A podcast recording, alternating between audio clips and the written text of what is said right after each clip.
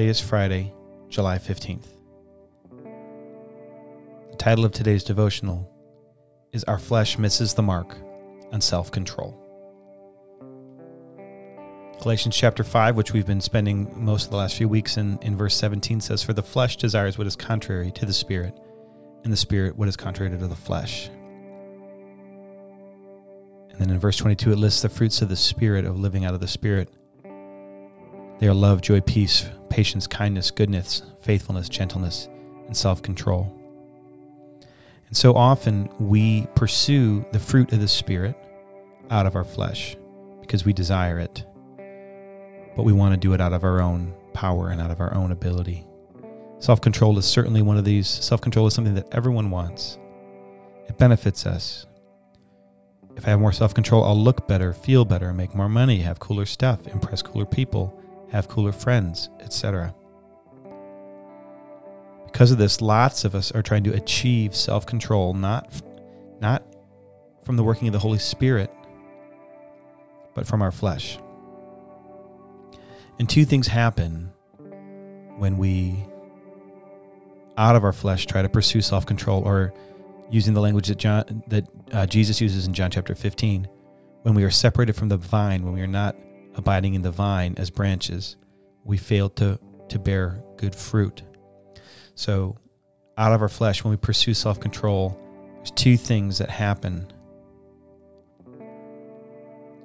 First thing is, some of us, we will end up idolizing self.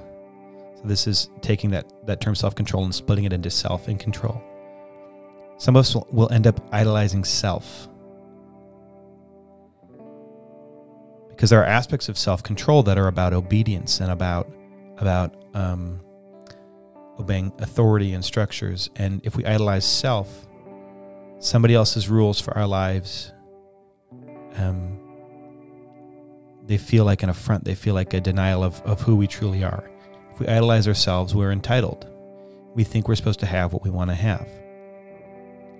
And if someone says, "Hey, sorry, these are the rules," we feel like they're trying to control us.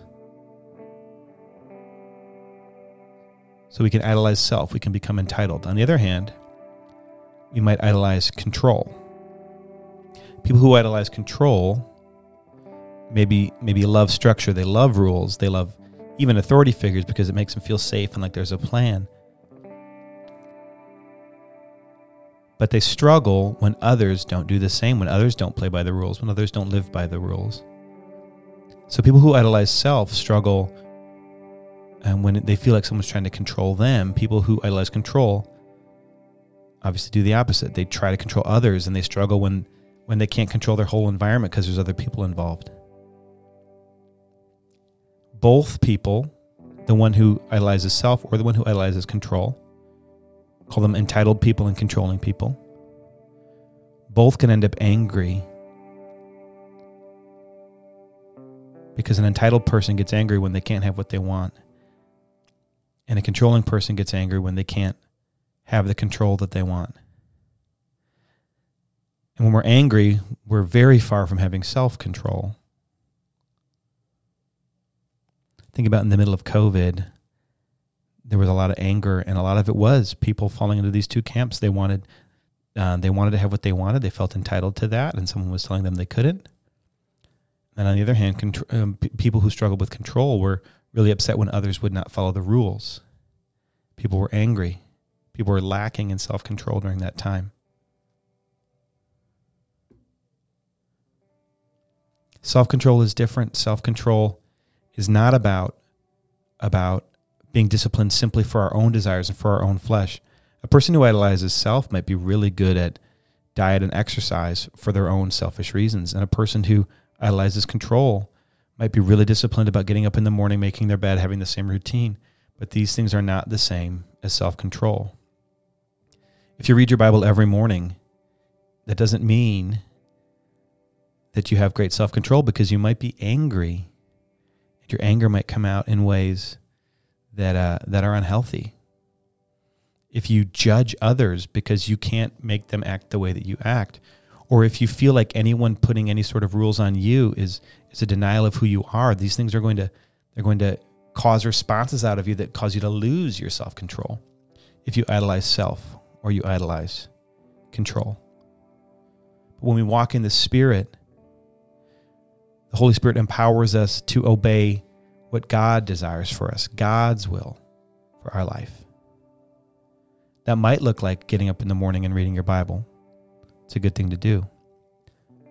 But there's times when it could look like something else too. Self-control isn't just consistently checking tasks off a list. It's also about control of our emotions, control of our tongue, control of our thoughts.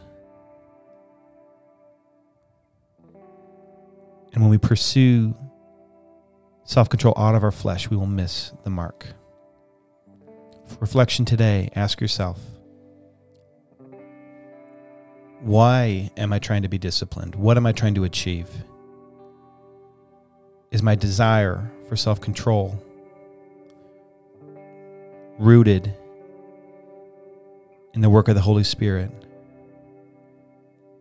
Or is it something else? Thanks for listening.